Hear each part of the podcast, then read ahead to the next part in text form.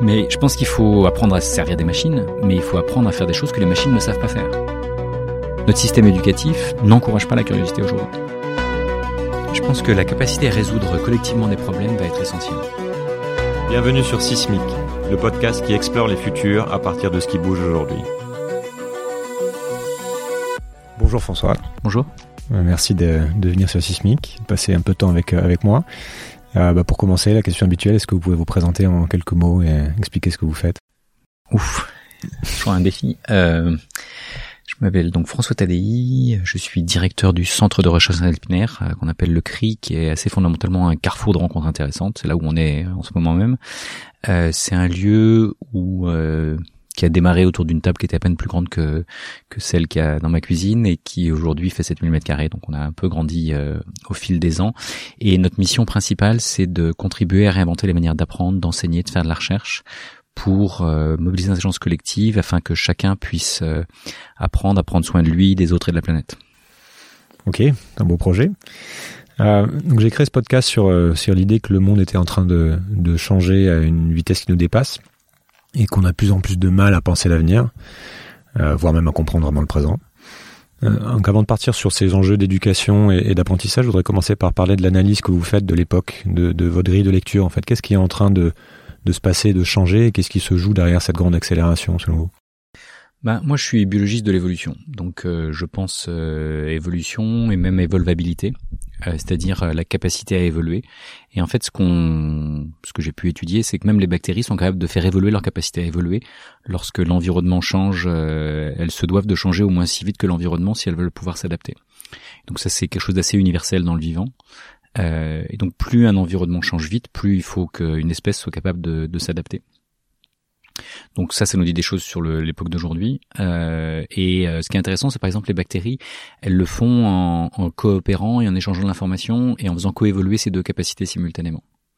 Donc, euh, et nous, on est en train de faire à peu près la même chose. On a des nouveaux systèmes pour échanger de l'information et on a des capacités à coopérer qui euh, existent depuis la nuit des temps parce que au moins euh, pour aller chasser le mammouth, c'est plus facile d'y aller en bande.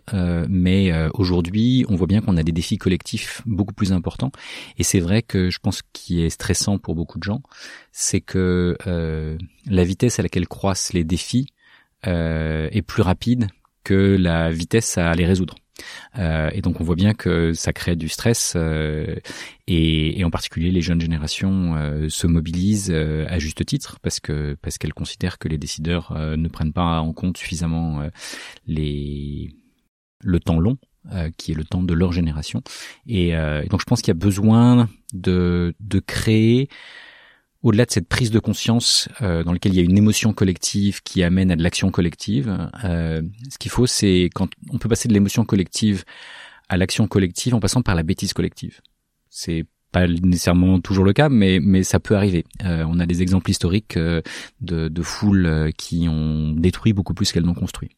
donc si on veut faire de l'intelligence collective comme alternative, il va falloir réfléchir à euh, qu'est-ce que ça veut dire que l'intelligence collective, comment est-ce qu'on la prototype localement, comment est-ce qu'on la fait passer à l'échelle, comment est-ce qu'on peut euh, être capable de faire ensemble des choses qu'on ne saurait pas faire seul.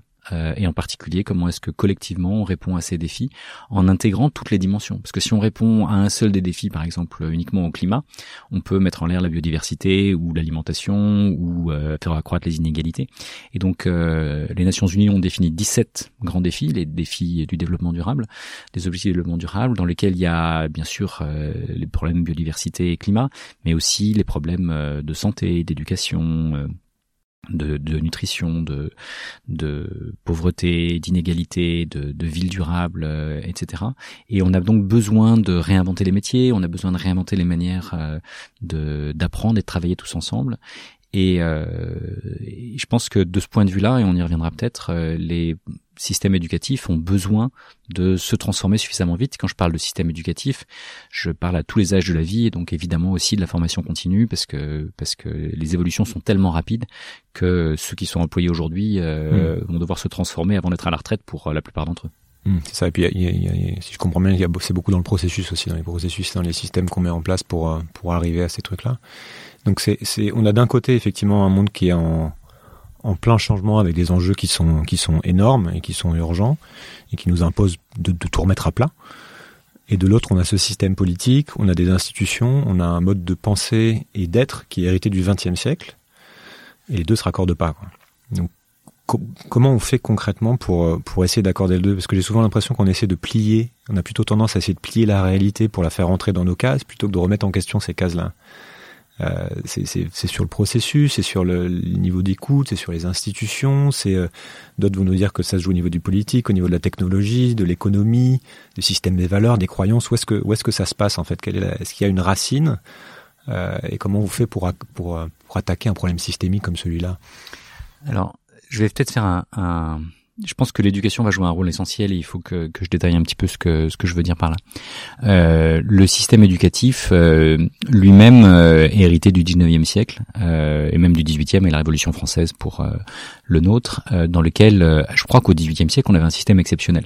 C'est-à-dire qu'on avait un système où on est passé d'une aristocratie à une méritocratie en décidant que se former par la science était probablement une des meilleures manières de, de mériter, de pouvoir contribuer à, à penser euh, le monde euh, et, et, la société. Euh, donc ça, ça je pense que c'était hérité des Lumières et c'était probablement très novateur et complètement adapté à l'époque plus de 200 ans après, euh, notre système évolue très lentement en fait. C'est pas qu'il n'a pas changé du tout. Il y a beaucoup plus de gens qui font des études, euh, etc. Mais par exemple, l'école polytechnique qui a été créée et l'école normale qui ont été créées à cette époque-là, la taille de leurs effectifs, elle a quasiment pas bougé depuis un siècle, alors que le nombre de Français qui ont le bac a été multiplié par euh, au moins 80 entre temps. Donc les, euh, les, institutions, énormément d'institutions qui ont qui n'ont pas bougé. Je pense, pour les institutions de le, le, mode de fonctionnement politique américain ou nos départements, il y a plein de choses là qui sont. Qui voilà, donc on, on fait pas bouger ça. Mais comme comme ces lieux sont des lieux où on forme les élites, euh, eh bien, euh, tant qu'on n'aura pas changé le système éducatif, je suis pas sûr qu'on saura facilement faire changer euh, le système de, de, méritocratie, parce que dans méritocratie, il y a cratie. D'accord, donc il n'y a pas simplement le mérite et l'école, il y a aussi le pouvoir et, euh, et la politique. et donc on est dans un système où on nous a fait croire pendant longtemps que ceux qui avaient fait plus d'études que les autres euh, méritaient de décider pour les autres. Euh, et euh, si vous êtes major à l'ENA, alors euh, vous méritez peut-être d'être président de la République. c'est grosso modo le modèle sur lequel on est. si vous avez fait en plus Polytechnique et Normal Sup, c'est un bonus. donc voilà, c'est à peu près le. Quand on regarde les parcours de nos de nos décideurs, ça ressemble beaucoup à ça. mais malheureusement, ça suffit plus. D'abord parce que les Français sont plus essentiellement des analphabètes comme ils l'étaient au XVIIIe siècle. Aujourd'hui, ils ont en grande majorité le bac et plus. Il y a autant de Français qui ont un doctorat aujourd'hui que de Français qui avaient le bac euh, du temps de mon grand-père. Donc c'est, on voit bien qu'il y a, il y a une accélération euh, de la formation euh, qui est très importante. Donc on est un pays de gens intelligents qui a accès à l'information. Qui a accès à l'information. Et donc on, on, ne pilote pas un pays euh, où l'information voyage à la vitesse d'un cheval, euh, et comme on pilote un pays où, la, où elle bouge à la vitesse d'un clic. Euh, donc il faut absolument transformer ce genre de choses. Et c'est vrai que nos systèmes politiques n'ont pas évolué à la bonne vitesse. Et, euh, et, notre capacité à, à, à, penser ensemble, travailler ensemble, apprendre ensemble et décider ensemble, euh, elle est à repenser. Si on regarde au niveau euh, politique, euh, en fait, Athènes crée euh, simultanément euh, la démocratie pour au moins certains, puisque les femmes et, les esclaves ne votaient évidemment pas, et les non-citoyens ne votaient pas.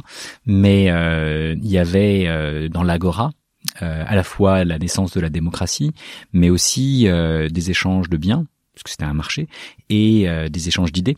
et donc, encore aujourd'hui, on parle d'une agora pour parler de, de ces différentes dimensions. Mais au moment où on invente les Lumières, on a à nouveau une unité de lieu, mais c'est plus la ville, c'est la nation et c'est des lieux dans lesquels on échange des biens, dans lesquels on prend des décisions et dans lesquels on s'éduque. Aujourd'hui, euh, c'est à l'échelle planétaire que ça se passe, euh, mais il n'y a pas de démocratie planétaire. Euh, il y a des échanges économiques planétaires, euh, il y a des échanges d'idées euh, planétaires avec des, des limites liées aux, aux, barrières linguistiques par exemple et aux capacité des uns et des autres à comprendre. Et puis en plus, il y a des fake news, mais ça existait déjà du temps d'Athènes. Hein. Euh, il y a simplement des variantes. Euh, et donc on a au moins autant besoin qu'hier euh, d'esprit critique, mais on a besoin d'être capable de lier euh, cette capacité à prendre des décisions collectives aux bonnes échelles de temps et d'espace.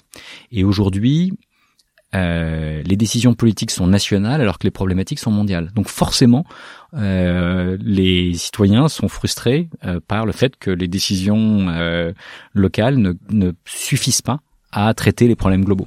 Euh, et donc on a on a un vrai problème et, et je pense qu'il faut repenser la, la démocratie. C'est pas le sujet sur lequel je suis le plus compétent, mais je pense qu'il y a en tout cas besoin de repenser les institutions en démocratie, la manière dont dont, dont, la gouvernance et les décisions se prennent. Oui. oui. Je propose qu'on reste justement sur l'éducation, qui est un peu plus votre sujet, parce que là, il y a effectivement des enjeux qui, qui, touchent à ce système qui sont qui sont d'autres d'autres ordres.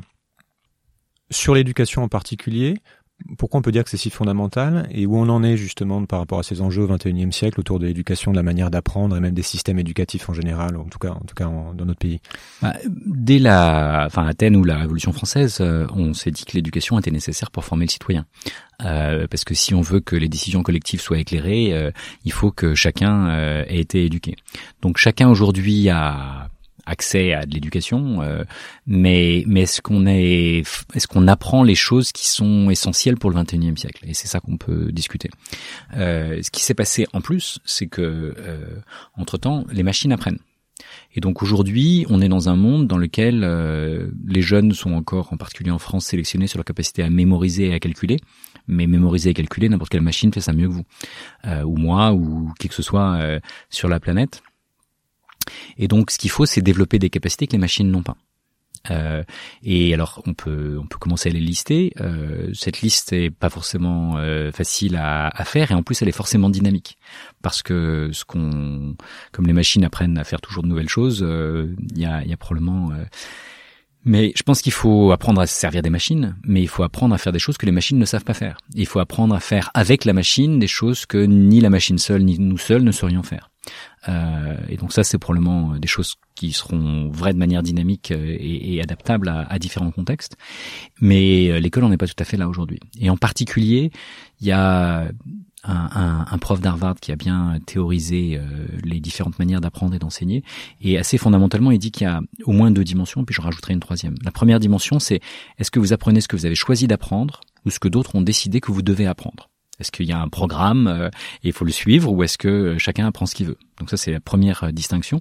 Et suivant qu'on est enfant, adulte, on peut avoir différents points de vue sur le sujet. Euh, et puis, il y a est-ce que vous apprenez seul? Éventuellement en compétition avec les autres, mais fondamentalement vous êtes euh, seul et vous n'avez pas le droit de copier, vous n'avez pas le droit de regarder ce que font les autres, ou est-ce que vous apprenez euh, dans un co dans un collectif dans lequel vous êtes invité à coopérer avec les autres et ce qui compte c'est d'apprendre tous ensemble.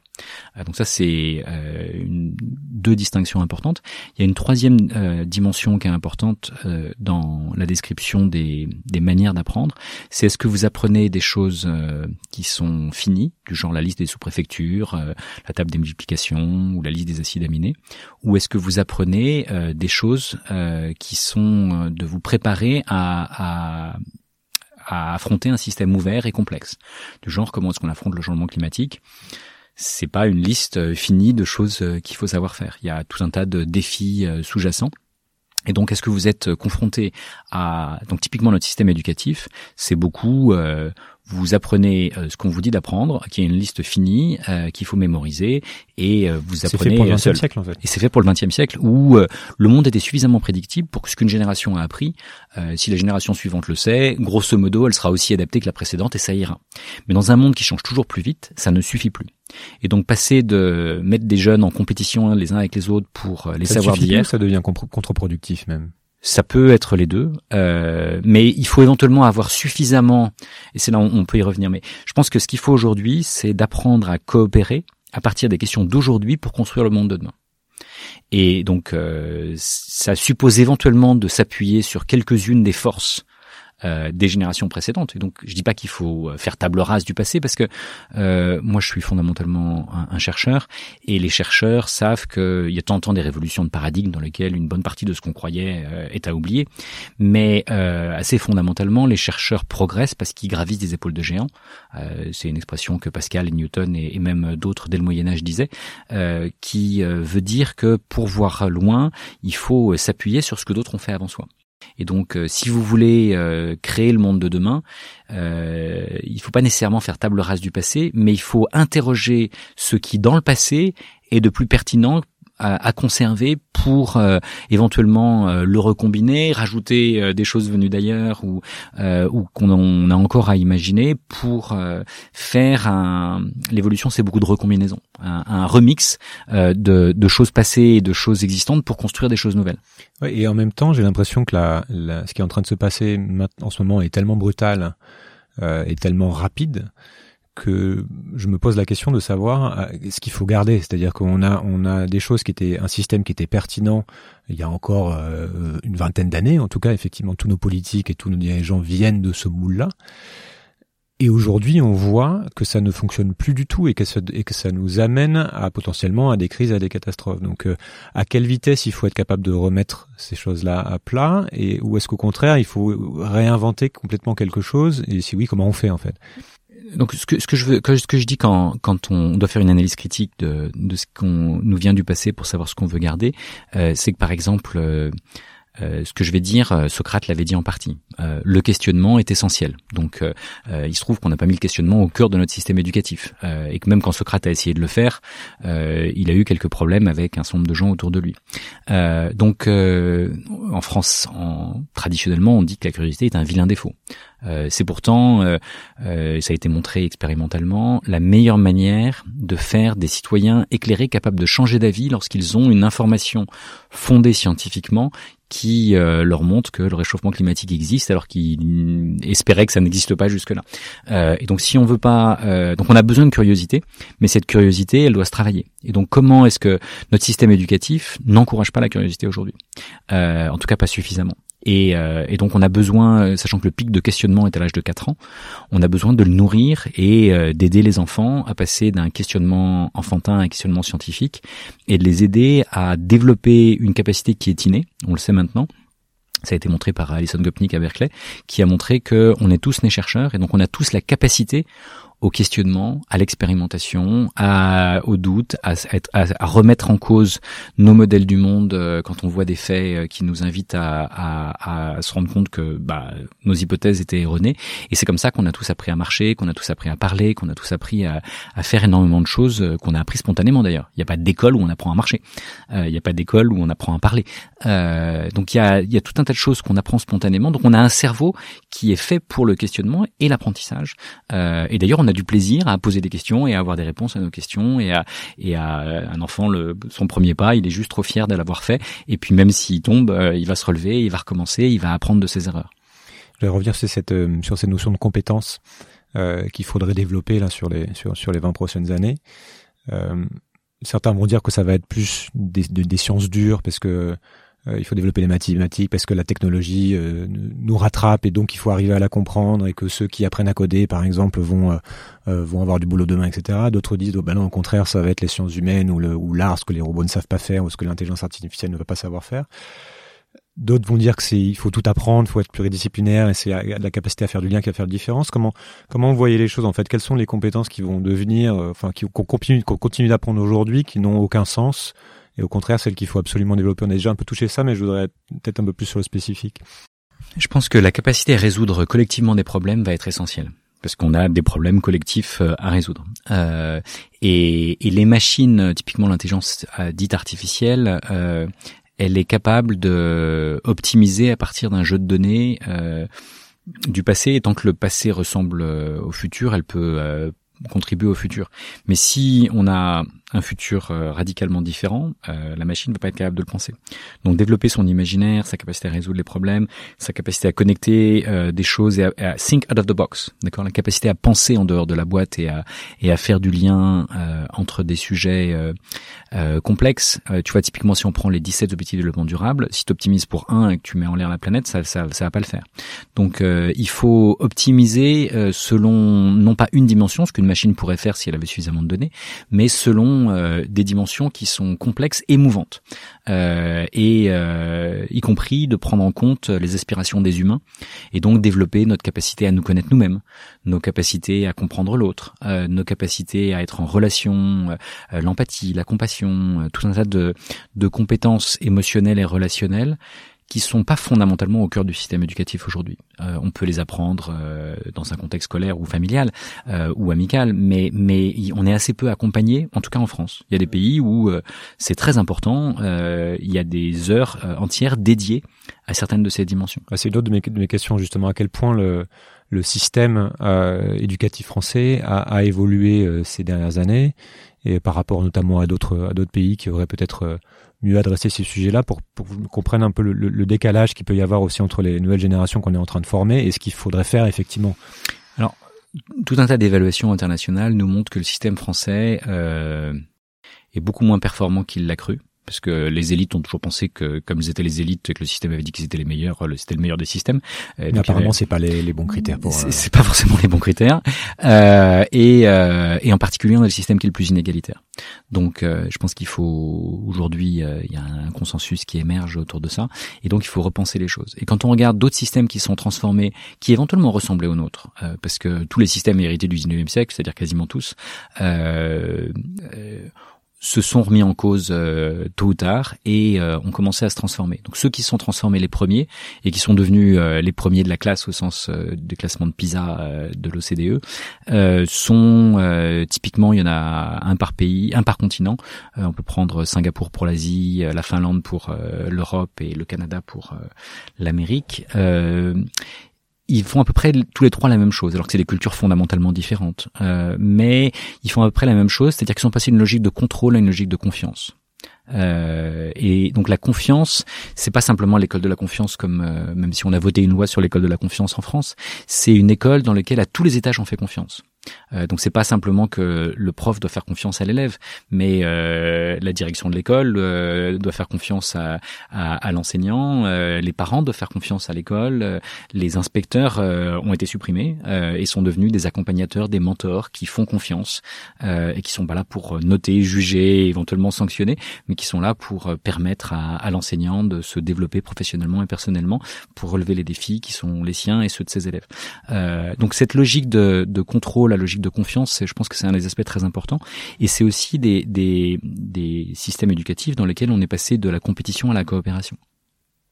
Donc il y a plus de compétition, euh, disons, à Singapour que qu'en Finlande, mais même dans la logique euh, très confucéenne et très compétitive euh, asiatique, Singapour a plus développé la coopération que ses voisins, et c'est comme ça qu'ils essayent de dire bah, l'intelligence collective et le capital humain est ce qui fait la différence entre Singapour et ses voisins.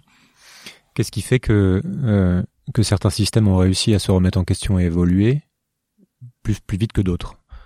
C'est qu'au départ, ils étaient euh, ils étaient déjà dans cette euh, dans cette logique de remise, en question curiosité d'apprentissage ou il y a des événements ou alors ils étaient moins avancés, moins fermés dans leur système. La, la, la, Finlande comme Singapour étaient soumis à des voisins pas forcément toujours bienveillants à leur égard, et donc ils se sont dit que et comme en plus ils n'ont pas de ressources, euh, de type pétrole ou autre, euh, ils avaient que le cerveau de leur population pour euh, faire face à leurs défis environnementaux, mais aussi géopolitiques. Et donc, ils ont beaucoup investi dans le capital humain et ils ont fondamentalement investi dans leurs écoles et dans leur transformation. Ouais, mais si, je me fais l'avocat du diable, nous on n'a pas de pétrole non plus et on a un des plus gros budgets de l'éducation nationale de l'OCDE, si je me trompe pas. Oui, mais on n'a pas de budget de R&D.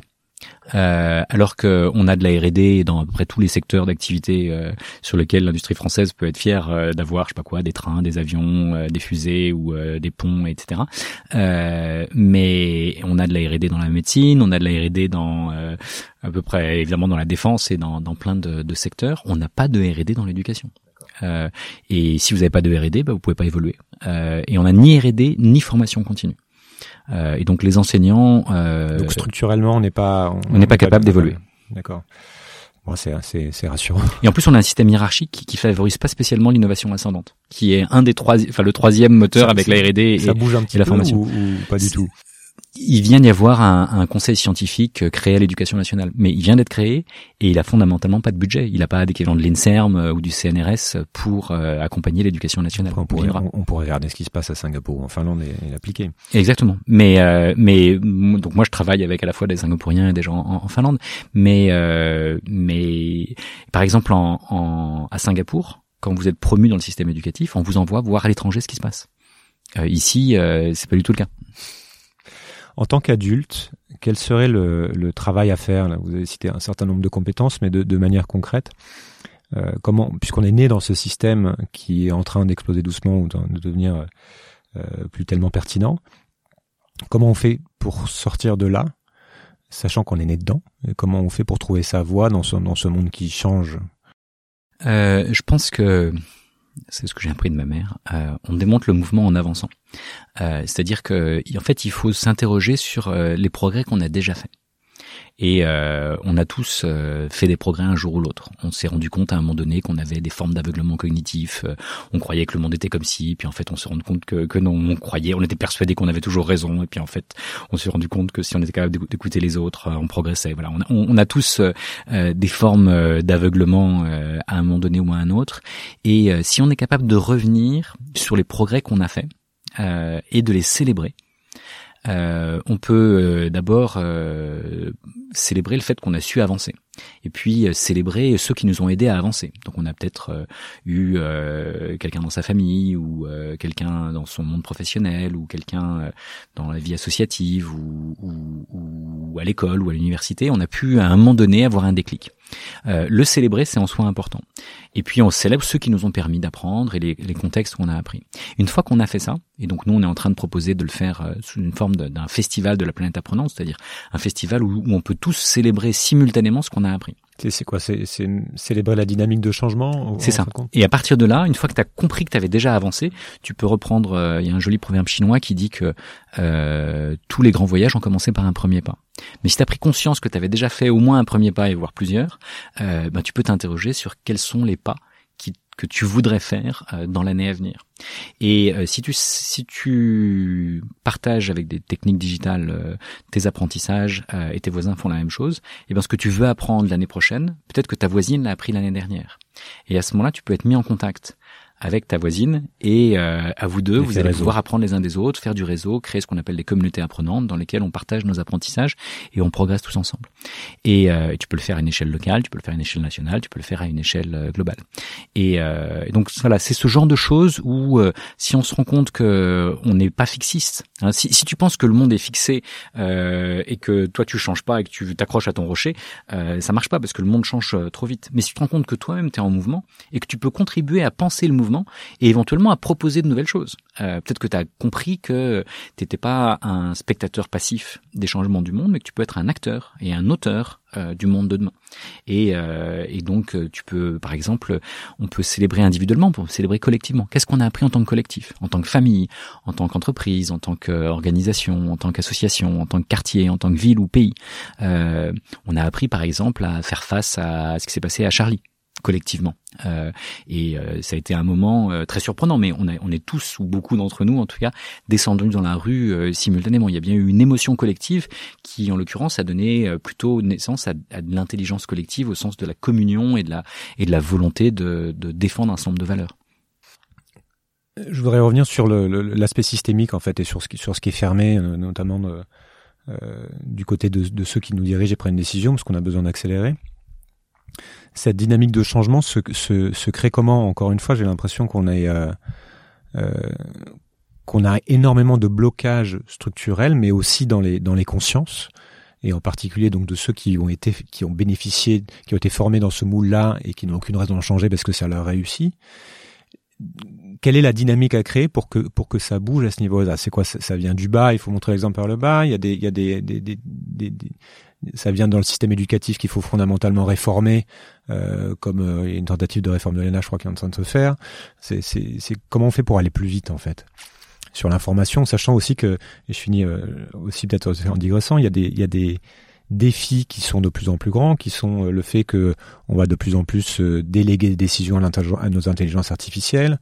Euh, donc ça va pas dans le sens du développement de l'esprit critique, dans l'esprit critique, qu'on est de plus en plus happé par l'information permanente. Pareil, ça va pas forcément aussi paradoxalement développer la, la curiosité, notre capacité d'analyse. On a beaucoup de défis en fait par rapport à ça. Donc ouais, je pense qu'il faut je vais décrire un, un, un, des projets éducatifs qu'on a et je vais essayer de montrer qu'on peut le décliner à peu près à tous les âges. Mais se dire qu'il marche pour les petits, euh, c'est assez illustratif. Donc nous, on a développé euh, euh, au cri euh, des méthodes d'apprentissage par la recherche qu'on a déclinées à tous les âges. Mais euh, pour les plus jeunes, on appelle ça les saventuriers. Et donc les saventuriers, c'est un, un, programme dans lequel on invite les les classe à être mise en relation avec un chercheur qui devient mentor de la classe. Et donc on part du questionnement enfantin et euh, le mentor euh, les aide à développer un questionnement scientifique. Et les élèves contribuent à choisir leur projet, mais euh, ils apprennent tout un tas de choses. Parmi les choses qu'ils apprennent, ils apprennent à questionner le monde, ils apprennent à expérimenter, ils apprennent à faire des hypothèses, ils apprennent à les tester, ils apprennent à regarder ce que d'autres ont fait avant eux, ils apprennent à raconter ce qu'ils ont fait, ils apprennent à, à à, fonctionner dans un écosystème de connaissances dans lequel ils sont euh, pas simplement des consommateurs passifs, mais euh, des acteurs et des auteurs.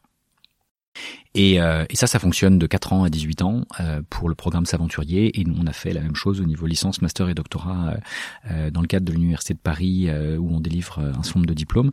Et on l'a fait en formation continue, etc. Donc si on est tous nés chercheurs et qu'on peut tous bénéficier de collectifs de recherche qui nous aident à apprendre, c'est le cas de patients par exemple. Il y a des patients qui sont impatients et qui veulent faire progresser la, la, recherche biomédicale pour qu'elle prenne mieux en compte tout un tas de, de problématiques qu'ils connaissent mieux que, leurs propres médecins euh, par certains côtés, mais ils peuvent collaborer euh, dans des approches interdisciplinaires et euh, dans lesquelles on, on intègre différentes dimensions intersectorielles, etc ils arrivent à faire des choses ensemble que euh, peut-être que les médecins seuls ou les patients seuls n'auraient pas été capables de faire. Et nous, c'est la même chose. Entre les, les enfants et les chercheurs et les enseignants peuvent naître des projets que les chercheurs n'auraient pas fait seuls et que les enfants n'auraient pas fait seuls et que les enseignants n'auraient pas fait seuls. Donc cette capacité à comprendre que euh, collectivement on est capable de faire ensemble des choses qu'aucun d'entre nous ne saurait faire seul, je pense qu'elle est essentielle. Euh, et comme c'est vrai à tous les niveaux, eh ben, si on formait nos décideurs à, à penser euh, comme ça, euh, je pense que ça les aiderait parce que eux-mêmes sont confrontés à des problèmes dont ils n'ont pas la solution aujourd'hui. Euh, dans le monde d'hier, euh, le décideur parfait avait une information parfaite et comme il était hyper intelligent, euh, il était capable de prendre la décision parfaite. Aujourd'hui, tout le monde sait que c'est une illusion de penser comme ça. et donc, il faut évidemment mobiliser l'intelligence collective et prendre de la décision collective. Donc, le grand débat va dans ce sens-là. Donc, on voit bien qu'il y a une un début de prise de conscience.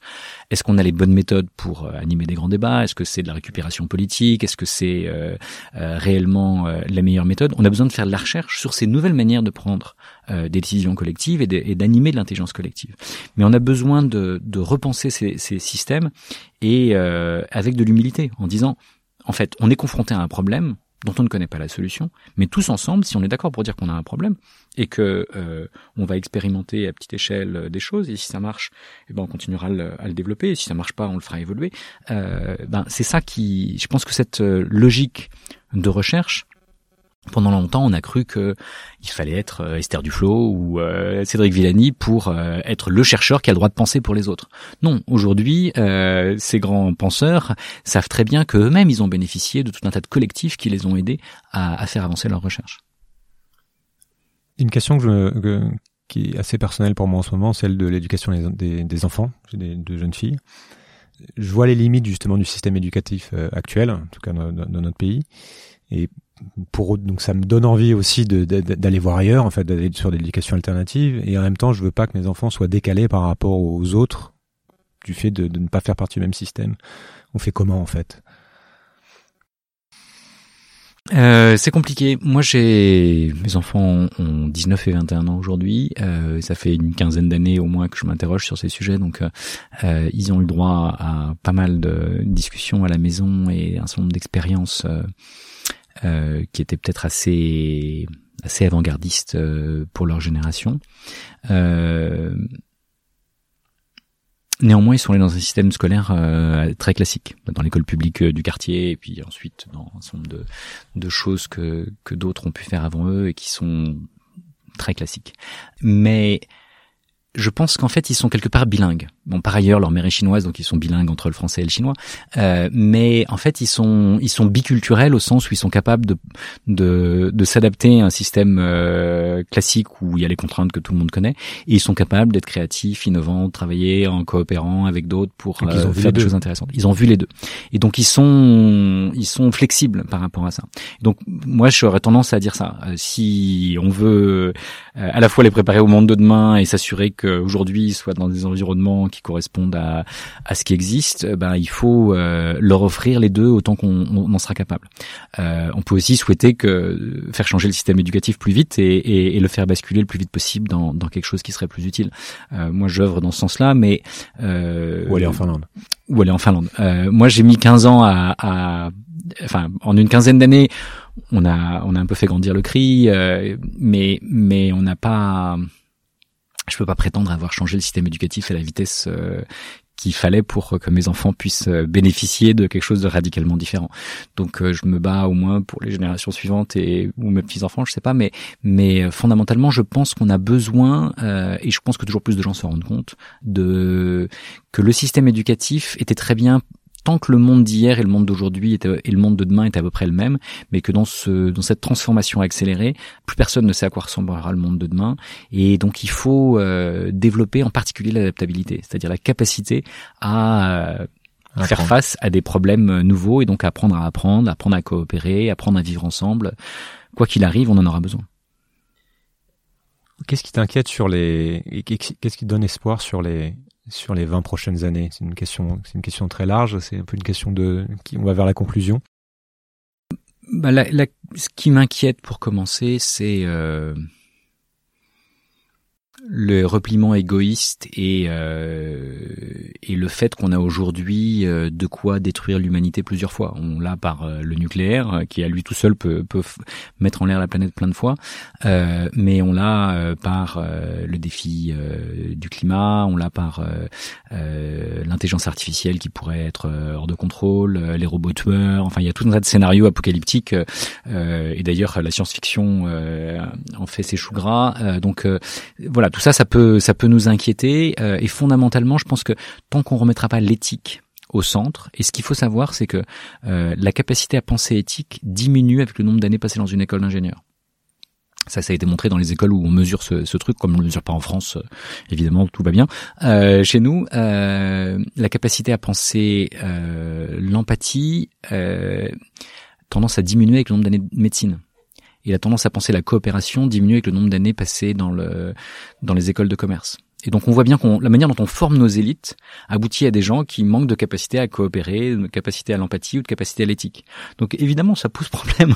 euh, euh, donc on a on a vraiment besoin de, de transformer ça et de mettre euh, et là aussi il y a un côté back to the future au sens où euh, Aristote avait déjà compris ça. Il avait dit euh, il y a trois formes de connaissance épistémé, techné et phronésis. Donc épistémé c'était euh, la connaissance du monde, ça a donné la science et ça a bien progressé depuis son temps. Techné c'était la technologie, ça a cru exponentiellement depuis ce moment-là. Et phronésis c'était l'éthique de l'action. Mais tout le monde a oublié. Et personne n'enseigne l'éthique de l'action. Euh, à l'école, quand c'est qu'on vous l'a appris euh, Le mot phronésis, euh, c'est peut-être la première fois que vos éditeurs l'entendent. C'est quand même assez particulier. donc je pense qu'il faut remettre l'éthique de l'action au cœur du système éducatif si on veut éviter les dérives que je viens de, de citer. donc qu'est-ce qui me rend optimiste? C'est qu'il y a de plus en plus de prise de conscience euh, du fait que notre modèle euh, ne peut pas continuer comme ça et qu'il faut essayer autre chose et que la plupart de ceux qui veulent œuvrer pour le bien euh, se rendent compte qu'ils ont besoin de s'unir pour créer quelque chose collectivement qu'ils ne sauraient pas faire seuls. Et ce qui irrite un certain nombre de gens, mais, mais, mais Greta, elle a commencé toute seule et elle a des millions de jeunes qui la suivent. Et ce qui est fascinant dans cette génération, c'est que c'est la première génération qui manifeste au nom de la science on a pu les uns et les autres manifester pour d'autres raisons euh, préalablement, mais là, euh, ils comprennent les enjeux, ils comprennent que les scientifiques euh, ont compris les enjeux, ils sont capables de, de et Greta est capable de le faire, de lire le rapport et, d'être capable de dire des choses intelligentes dessus, et, et, et ils manifestent au nom de la science. Et quand on on a reproché à Greta d'être reçue au Parlement. On a dit euh, mais les scientifiques devraient y aller. Et Valérie Masson-Delmotte, qui est euh, la plus grande euh, chercheuse qu'on ait sur le sujet en France, elle a dit mais moi on m'a jamais invité. On m'a invité que parce que Greta était là. Donc on voit bien qu'il y a une, une espèce d'hypocrisie chez un nombre de gens quand ils s'énervent sur Greta. C'est que en fait ils veulent pas écouter le discours quel qu'il soit. Et ce qui les irrite, c'est qu'on l'écoute elle. Donc mais on aurait pu écouter les scientifiques aussi. Ça aurait été très bien. Mais si on les écoute et comme ils disent la même chose, il y a des choses à faire. Donc cette capacité à se mobiliser collectivement me paraît essentielle. Et euh, encore une fois, euh, nous, ce qu'on est en train d'essayer de faire avec l'Université de Paris, avec tout un tas de, partenaires, la ville de Paris, entre autres, et beaucoup de, chercheurs et, de, citoyens engagés, c'est de réfléchir à comment est-ce qu'on crée des lieux de co-construction, de rencontres et de co-élaboration euh, entre euh, cette jeunesse les chercheurs, euh, comment est-ce qu'on apprend à se parler, comment est-ce qu'on apprend à créer ensemble euh, de la, du, des projets, comment est-ce qu'on apprend à faire face aux, défis. Euh. et donc cette capacité à mobiliser l'intelligence collective venant de, de, de, mondes très différents et de générations très différentes pour essayer d'inventer des solutions, moi c'est ce à quoi je crois le plus, parce que je crois qu'on a besoin euh, non pas de moins d'intelligence, on n'a pas besoin de casser les machines euh, pour éviter l'intelligence artificielle, je pense qu'on a besoin de penser la coévolution de l'intelligence des hommes et des machines, ou des humains et des machines, euh, et euh, des individus et des collectifs, et euh, c'est ce qu'on essaie de faire ici. On a des, des masters, des écoles doctorales dans lesquelles on, forme les étudiants qui veulent euh, travailler aux interfaces entre ces disciplines qui pensent le cerveau, celles qui pensent la machine, celles qui pensent l'individu, celles qui pensent le collectif, celles qui pensent euh, euh ces dynamiques apprenantes de l'individu au collectif à la planète apprenante. Et, euh, et je pense qu'il y a, il y a, enfin moi j'ai, je me sens mélioriste euh, donc je sais pas si c'est ni optimiste ni pessimiste. Un mélioriste, c'est celui qui fait ce qu'il peut pour améliorer les choses. Euh, donc c'est un peu la, fable du colibri. Je sais pas si on terminera là-dessus, mais euh, voilà, avec sa petite goutte d'eau, euh, il vient essayer de la déposer sur euh, l'incendie. On lui dit que ça servira pas forcément à grand-chose. Il dit mais au moins j'aurais fait ma part. Et si chacun d'entre nous fait sa part, et si chacun d'entre nous dépose une petite goutte d'eau sur une allumette avant qu'elle ne donne le feu à des choses plus grandes, on peut éviter bien des incendies. Et, et si collectivement on, on s'attaque aux, aux, problèmes les plus les plus importants, on, a une chance d'arriver à, à, éteindre euh, toujours plus d'incendies et, et, et, de prendre soin de chacun, des autres et de la planète euh, simultanément. Pour finir, juste un ou deux livres qu'il faut euh, absolument avoir lu pour pour penser le monde actuel ou, ou, ou le monde qui vient, ou tout simplement un ou deux livres que, que tu as aimé dernièrement.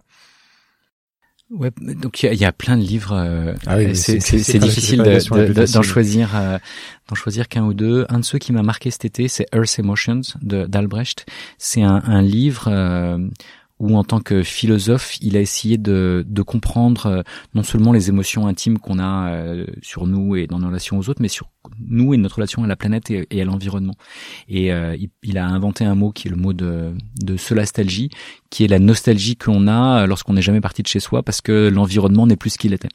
Euh, et donc, euh, quand tu habites euh, près d'un glacier et qu'il a fondu, quand tu habites près d'une jolie plage et qu'elle est pleine de, plastique, quand tu habites près d'une rivière et qu'elle est polluée, tu habites près d'une forêt et qu'elle a brûlé, tu habites près d'un endroit qui était très bucolique et aujourd'hui il y a une mine à ciel ouvert, t'as pas exactement la, même sensation d'apaisement que tu avais en regardant le paysage précédent. Et donc cette, ce qui peut devenir une détresse, il l'a bien décrit et je pense qu'il faut euh, partir de ses émotions, être capable de les exprimer, éventuellement de les nommer, c'est ce qu'il a commencé à faire, et d'être capable de passer de l'émotion individuelle à euh, l'émotion collective et puis à la réflexion individuelle et la réflexion collective et éventuellement à l'action individuelle et à l'action collective. Et je pense qu'on a besoin de, de savoir ce qui nous touche.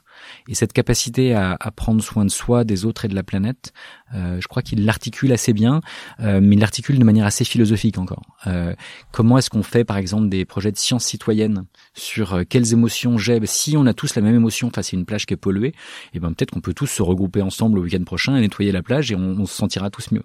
Euh, et on sera, on aura fait du bien à la plage, on sera fait du bien à nous-mêmes et, et on sera fiers individuellement et collectivement de ce qu'on a accompli. donc je pense qu'il y a, il y a des, des choses de ce genre à, à travailler et il y a, je pense qu'il faut aussi travailler avec euh, des auteurs de science-fiction, par exemple. J'aime beaucoup la science-fiction et je pense que la science-fiction est, est, souvent une manière de d'explorer le monde de demain euh, et éventuellement, je pense que les, les plus belles histoires sont encore à écrire. Et moi, ce que j'aimerais peut-être pour finir, c'est inviter les auditeurs à, à écrire des des science-fiction positives, parce qu'il y a beaucoup de dystopie Euh, moi, j'aimerais euh, euh, donner un défi qui serait celui des lettres persanes à l'heure planétaire, c'est-à-dire au lieu d'inventer une île comme comme Thomas Moore pour penser une utopie, parce qu'aujourd'hui il n'y a pas d'île qui puisse s'en sortir dans une planète qui va pas bien. On, par contre, on sait entre temps qu'on a autant de planètes dans dans la galaxie que d'humains sur Terre et même plus. et donc, on peut tous choisir une planète et inventer une utopie sur cette planète. Et, et une fois qu'on l'a fait, dans la mode lettre persane, on peut revenir et se dire mais il y a une utopie possible. Comment est-ce qu'à partir de là où on est, on peut faire un chemin euh, vers cette utopie? Et si euh, il n'y avait pas une utopie, mais des milliers, des millions d'utopies, et qu'on soit capable de commencer à voter pour euh, ces différentes utopies, on pourrait se dire bah tiens il y en a qui sont plus attractifs que d'autres, et peut-être que ça vaut la peine d'essayer de de la construire parce que beaucoup de choses qui paraissaient utopiques par le passé, hein, que ce soit la sécurité sociale, la démocratie, la paix ou arrêter les maladies euh, sont devenus des réalités euh, dans bien des endroits. C'est pas encore parfait partout, mais mais euh, on a quand même progressé dans ces dimensions. Et donc je pense qu'on a besoin de se, se, créer collectivement des scénarios utopiques. Donc pour moi, le, le ce qui serait très intéressant, c'est de, de s'inventer des, des destins collectifs et, et donc fondamentalement ces, ces histoires, à mon avis, elles sont à écrire. De donner un, un horizon qui fasse envie. Ouais, un, un, un dernier bouquin peut-être pour finir que j'ai lu cet été qui m'a qui m'a marqué c'est euh, le livre du voyage de Werber. Et euh, je sais pas si tu as lu ce livre, mais c'est assez intéressant en fait. C'est tous les livres font appel à ton imagination, mais là, il le fait de manière explicite. Et il te dit, imagine euh, ta maison. Et c'est euh, la maison de tes rêves, donc c'est pas ta maison telle qu'elle est aujourd'hui, c'est ta maison avec autant de pièces que tu le voudras, avec autant de d'œuvres d'art à l'intérieur, avec autant de livres, avec et après invite qui tu veux dedans, etc. Donc, et, il t'invite à, à, un voyage intérieur de facto. Et un voyage dans ton imaginaire et dans tes espoirs et tes rêves et euh, c'est quoi ton symbole, c'est quoi ton arme, c'est quoi, etc. Et je trouve que c'est un, assez, un livre assez intéressant, au moins autant dans sa modalité que dans son récit particulier. Et donc, euh, ce que je me dis, c'est qu'on pourrait avoir plus de récits de voyage euh, pour euh, développer justement notre imaginaire et, et, on pourrait faire une espèce de science participative de ces imaginaires individuels et, et, collectifs et, et arriver à, à se rendre compte que finalement, il y a beaucoup plus de de, de, choses au fond de nous que, que ce qu'on veut bien admettre quand on se fait bombarder d'informations et de, et de manipulations. mais si on prend le temps de, de, de se reconstruire individuellement et collectivement, je pense qu'on a, on a des chances de, de faire des choses très intéressantes. Merci beaucoup François. Merci.